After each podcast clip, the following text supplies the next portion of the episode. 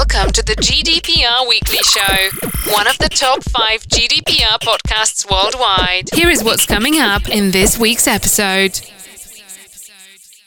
Welcome to episode 165 of the GDPR Weekly Show.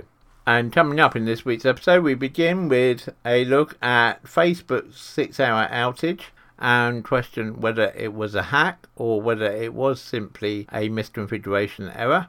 We then have a look at GDPR penalties in Quarter 3 of 2021, which have been some 20 times higher than Quarter 1 and Quarter 2 combined.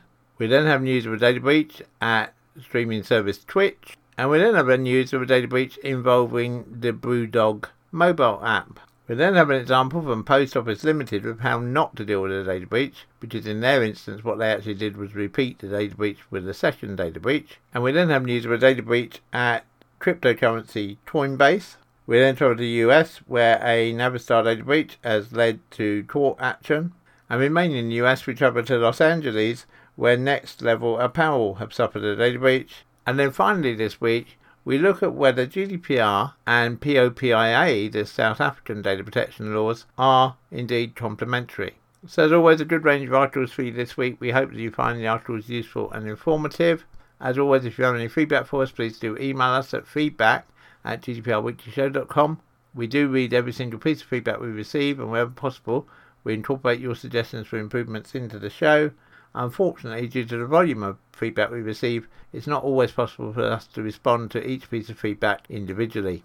Want to ask GDPR questions live? Come and join our GDPR surgery on Clubhouse Thursday, 4 p.m. UK time. So we begin this week with news, of course, of Monday's outage of Facebook, Instagram, and WhatsApp, and then a shorter outage on Friday evening. The outage on Monday evening, which lasted for almost six hours, was perhaps a indication of the danger of having all your eggs in one basket, because whether it was a hack or not, Facebook, Instagram, and WhatsApp were all down for six hours, and as understood, most of Facebook's internal systems were also down for the same period of time because they're all built around the same platform.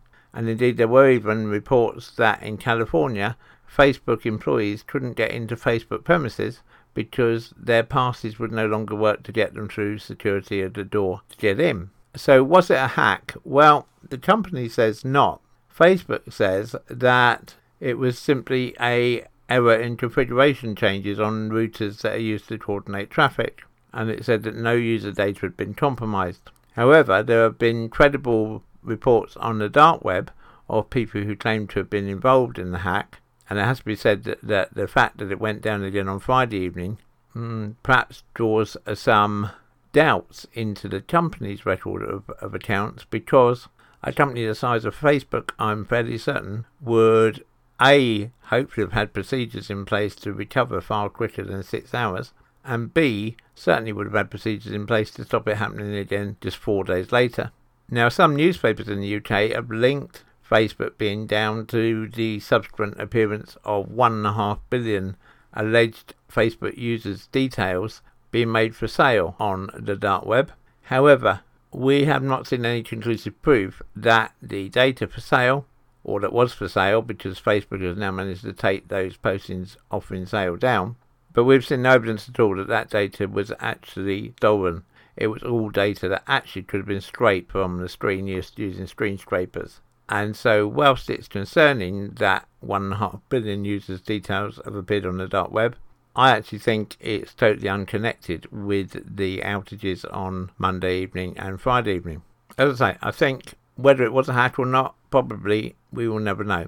If it was a hack, it shows the power that hackers have if it wasn't a hack, I think it still would have alerted lots of people to the danger of having all their eggs in one basket. I think particularly the number of businesses that I know that run their whole business now on Facebook products. You know, they have a Facebook group for subscription, they use Instagram, they use WhatsApp, they don't use anything else. And that's dangerous. And that's dangerous for any of us. That's why we always recommend using a wide spread of products because then you spread your risk. Because any product can get taken down at any time. But if you built your business solely on the back of Facebook, then I think Monday evening and Friday evening this week will have woken you up, or I hope they have. That's not to say don't use Facebook. It's not to say don't use Instagram or WhatsApp. They're great products. We use Facebook, Instagram, and WhatsApp every single day. But don't build your business to rely on them. If we get any further feedback from Facebook, WhatsApp, or Instagram, we will of course bring it to you in the next available episode of the GDPR Weekly Show. You're listening to the GDPR Weekly Show with your host, Keith Budden. When we're talking to companies and talking to other organisations, we sometimes get thrown at us, well, why should we worry about GDPR? Because, you know, no one really gets fined, do they? And, you know, the fines are fairly insignificant. Well, until probably six months ago, we might have agreed with you on that. But things are certainly changing. Put that into context, uh, across Europe in quarter three of 2021, fines have amounted to over $1.1 billion. Now, to put that into context, and we do, of course, have to take the COVID effect into account here as well, but that figure of 1.1 billion in quarter three of 2021 is 20 times higher than the combined totals of quarter one and quarter two in 2021, and triple the amount handed out in 2020. And the other point we would make is that the nature of these fines and penalties is changing. Again, until 12 months ago, probably, we would have said you only really have to worry if you have a data breach. If you don't have a data breach, you're not going to get a penalty. But that's all changed because the ICO and the other regulators across Europe have started imposing fines not just for a data breach, but just for a breach of the regulations. And that can be as simple as not having a data retention policy. That can be as simple as not being able to prove that your suppliers who handle data on your behalf, i.e., your data processors, are themselves GDPR compliant. Because if you're the data controller, it falls on you to make sure that your data processor is compliant. If they're not, it's you who gets a penalty. We're very pleased to say that all of our 140 plus clients in the UK, the Netherlands, Ireland, and the USA have between them never had a single ICO penalty or GDPR regulator penalty.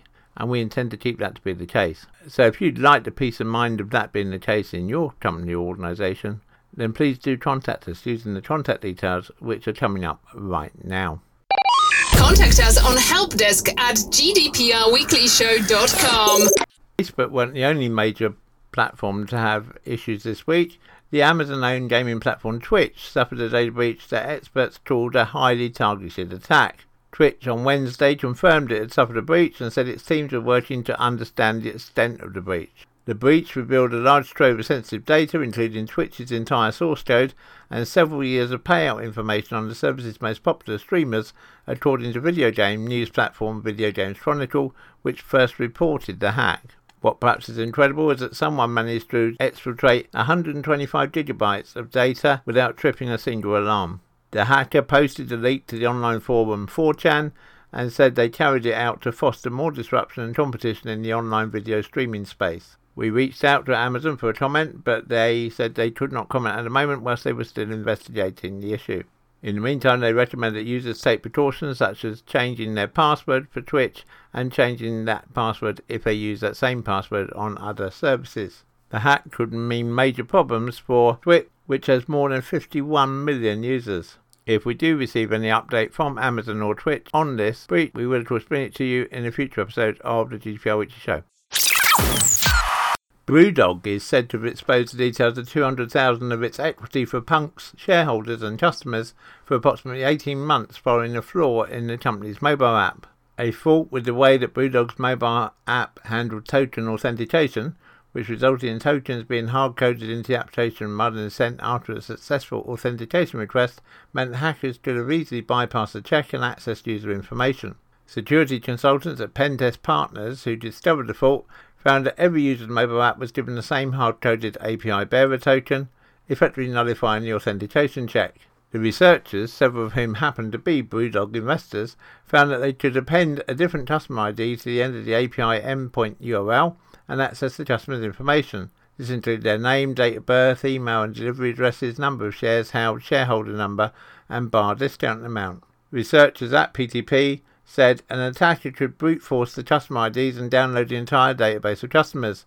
Not only could this identify shareholders with the largest holdings along with their home addresses, it could also have been used to generate a lifetime supply of discount QR codes. They also found that the use of hard-coded tokens was introduced with version 2.55 of the app released in March 2020, meaning the app has been potentially vulnerable for around 18 months. Following an alert to Brewdog, the company released a new version of the app on the 13th of September. However, researchers claim it still allowed hackers to download bar discount codes for all users. A subsequent update then added the researchers to its beta program to help it solve the issue. By the 27th of September, a new version of the app was released, in a statement, a Brewdog spokesperson said, We were recently informed of a vulnerability in one of our apps by a third party technical security services firm, following which we immediately took the app down and resolved the issue. We have not identified any other instances of access via this route or personal data having been impacted in any way. There was therefore no requirement to notify users. We are grateful to the third party technical security services firm for alerting us to the vulnerability. In an email, Brewdog said that it has yet to find evidence in its activity logs that the vulnerability had been exploited or that any data had been exposed, although it was working to validate this conclusion. The company also said that one of the factors in user notification is evidence of a breach as mandated by the ICO, adding that any user notification, if appropriate, would happen once the latest improvements were in place to limit further risk to its users. However, PTP said it was unsure how Brewdog would have validated whether a vulnerability had been exploited. Every request would be coming from the valid account, but with a valid but identical bearer token, the researcher said. How, therefore, would they prove that the request was from the valid user and not from someone unknown? We actually think there's a more pertinent point here, which is that there is potentially a data breach of which Brewdog is aware, and yet Brewdog have chosen not to notify the ICO, and we actually consider that in itself to be a breach of GDPR. Now, of course, there is a question of how many people could have been affected, but it does seem that potentially it could be many, many people and whether that data is personally identifiable data, but in this case it clearly is. So if we did offer any advice to Brewdog, it would be that we feel that you should actually be reporting that breach to the ICO.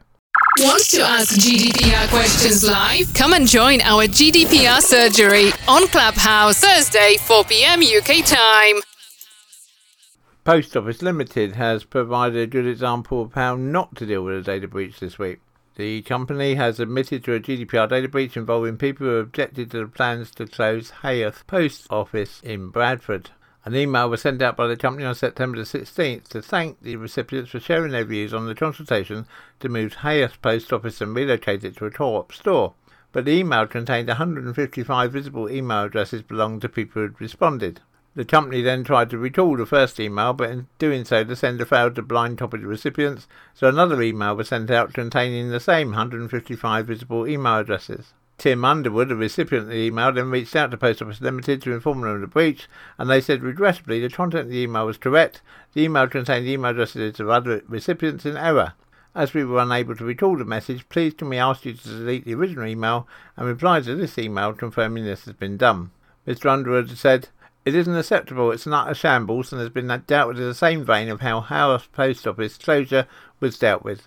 A Post Office spokesperson said, We take any data incident very seriously and are sorry for any concern caused by the recipients of the email in question. Initial action was taken to recall the original email, followed by a request that it be deleted by each recipient before a corrected version was sent. We have notified the Information Commissioner's Office, the ICO, about the incident and are looking at what we can do to ensure this does not happen again. A spokesperson for the ICO said people have the right to expect organisations will handle their personal information securely and responsibly. Post Office Limited has made us aware of this incident and we will assess the information provided. Now, if you're a regular listener to the GDPR Weekly Show, you'll know that we have said a number of times that one of the most common data breaches that we see is people's email addresses being included in CC rather than BCC when people send a bulk email. It really is so simple to solve. If you're sending an email, to more than one person outside of your organisation, and you don't have permission to share those people's email addresses, then make sure you put all the email addresses in BCC rather than CC, and the problem goes away. It's a 30 second fix to a much bigger problem, so please do take care and make sure that you use the CC field only when it's appropriate to do so. Contact us on helpdesk at gdprweeklyshow.com. Coinbase has sent out letters to 6,000 customers informing them of a data breach that led to hackers wiping cryptocurrency accounts. The letter was sent months after customers started complaining that their accounts had been wiped, and the cryptocurrency exchange platform, which has 68 million users, has been criticised for a lack of action regarding the heist. Late last week, Coinbase confirmed that between March and May 2021, 6,000 US customers had fallen victim to a third party campaign to gain unauthorized access to the accounts of Coinbase customers and move customer funds off the Coinbase platform. The funds were transferred to crypto wallets unassociated with Coinbase, the company stated in a letter, making the transaction impossible to retract. Some customers reported losing as much as $168,000. Not only did the threat actors manage to steal hundreds of thousands worth of cryptocurrency, but they also obtained personal information such as full name, email address, home address, date of birth, IP addresses for account activity, transaction history, account holdings, and balance. The hackers managed to exploit a flaw in Coinbase's SMS account recovery process in order to receive an SMS two factor authentication token. However, in order to log into users' accounts, they would also need information such as an email address, password, and phone number associated with the account, as well as access to the customer's email account. Coinbase told the victims that it was not able to determine conclusively how these third parties gained access to this information. However, the company pointed to the probable phishing attacks or other social engineering techniques to trick a victim into unknowingly disclosing login credentials to a bad actor.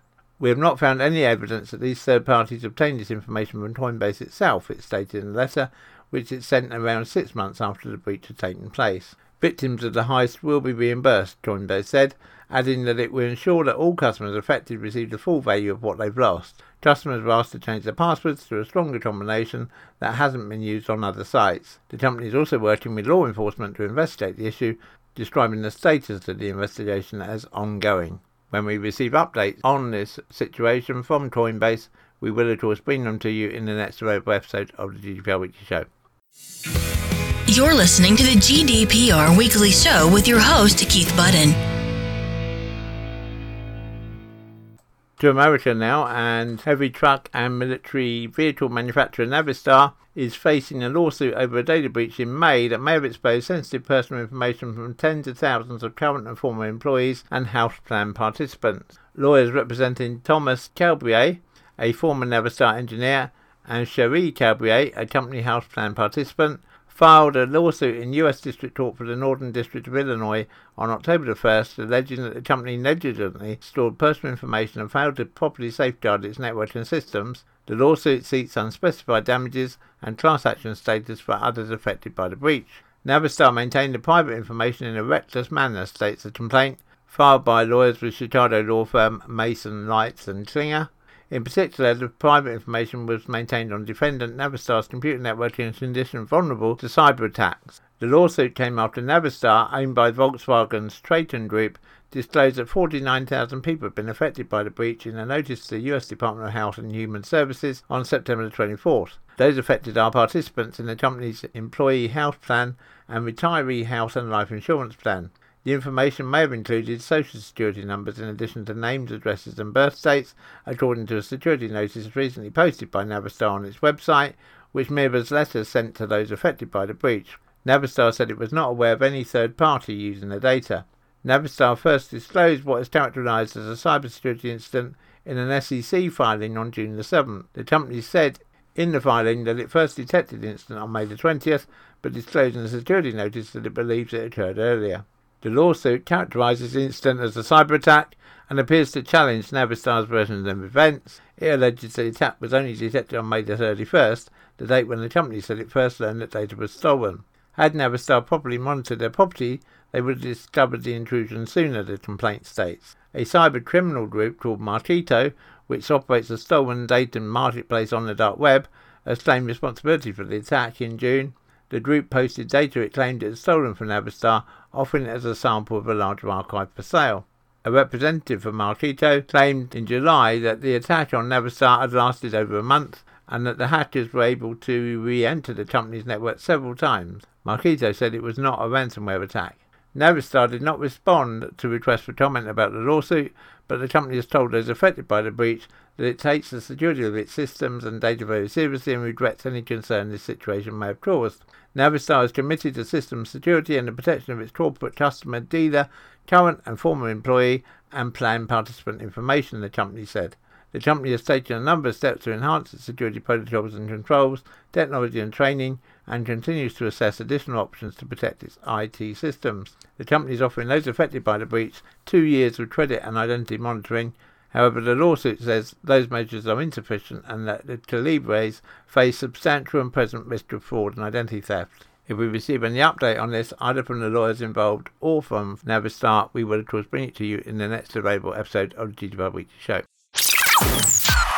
Remaining in America, Next Level Apparel, a US clothing manufacturer and e-commerce operator, has alerted customers to a data breach connected to the compromised employee mailboxes. A limited number of employee email accounts were compromised via phishing, which gave cybercriminals access to the contents of the accounts at various times between February the 17th, 2021 and April the 28th, 2021, said Next Level Apparel in a press release issued on October the 5th. This resulted in unauthorized access to information contained in some email accounts, including names accompanied by social security numbers, financial and check account numbers, payment card numbers, driver's license numbers, and limited medical and health information.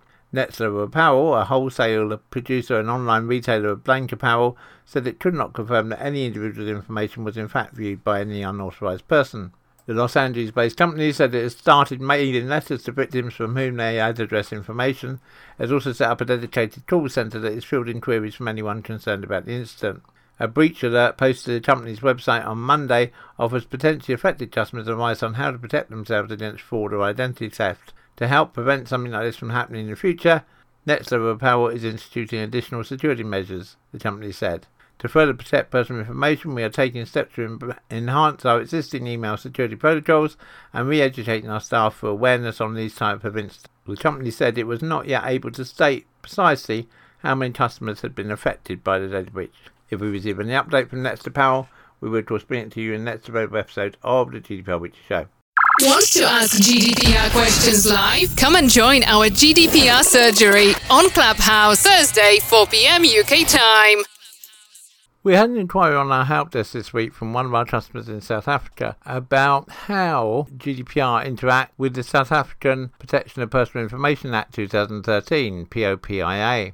We first considered the extraterritorial scope of GDPR because Article 3, Paragraph 1 of GDPR provides that GDPR applies to processing personal data in the context of the activities of an establishment of a controller or processor in the EU, regardless of whether the processor takes place in the EU or not. In Article 3, Paragraph 2, the GDPR sets out the extraterritorial scope and provides that this regulation applies to processing of personal data of data subjects within the Union by a controller or processor not established in the Union, where the processing activities are related to either A the offering of goods or services irrespective of whether a payment of the data subject is required to such data subjects in the Union, or B, the monitoring of their behaviour as far as their behaviour takes place within the Union. And of course, this extraterritorial scope has been tested and established. However, if we look at POPIA, then Section 3, Paragraph 1 of POPIA provides that POPIA applies to the processing of personal information entered in a record by or for a responsible party in or out of South Africa but makes use of automated or non-automated means in the South African Republic unless those means are used only to forward personal information through the Republic. Automated means, for the purposes of this, means any equipment capable of operating automatically in response to instructions given for the purpose of processing information. So what does this mean? Well, it means in our view that GDPR and POPIA can essentially both be run side by side because there really is no conflict in the way that they're describing what happens. It just depends whether, in the particular case being looked at, it is a South African data controller who's using a UK data processor, or the other way around, that it's a UK data controller using a South African data processor.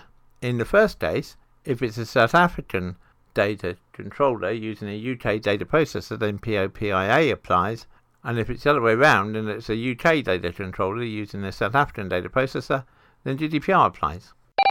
Contact us on helpdesk at gdprweeklyshow.com. The GDPR Weekly Show is an Insurity production. Until next time, bye bye.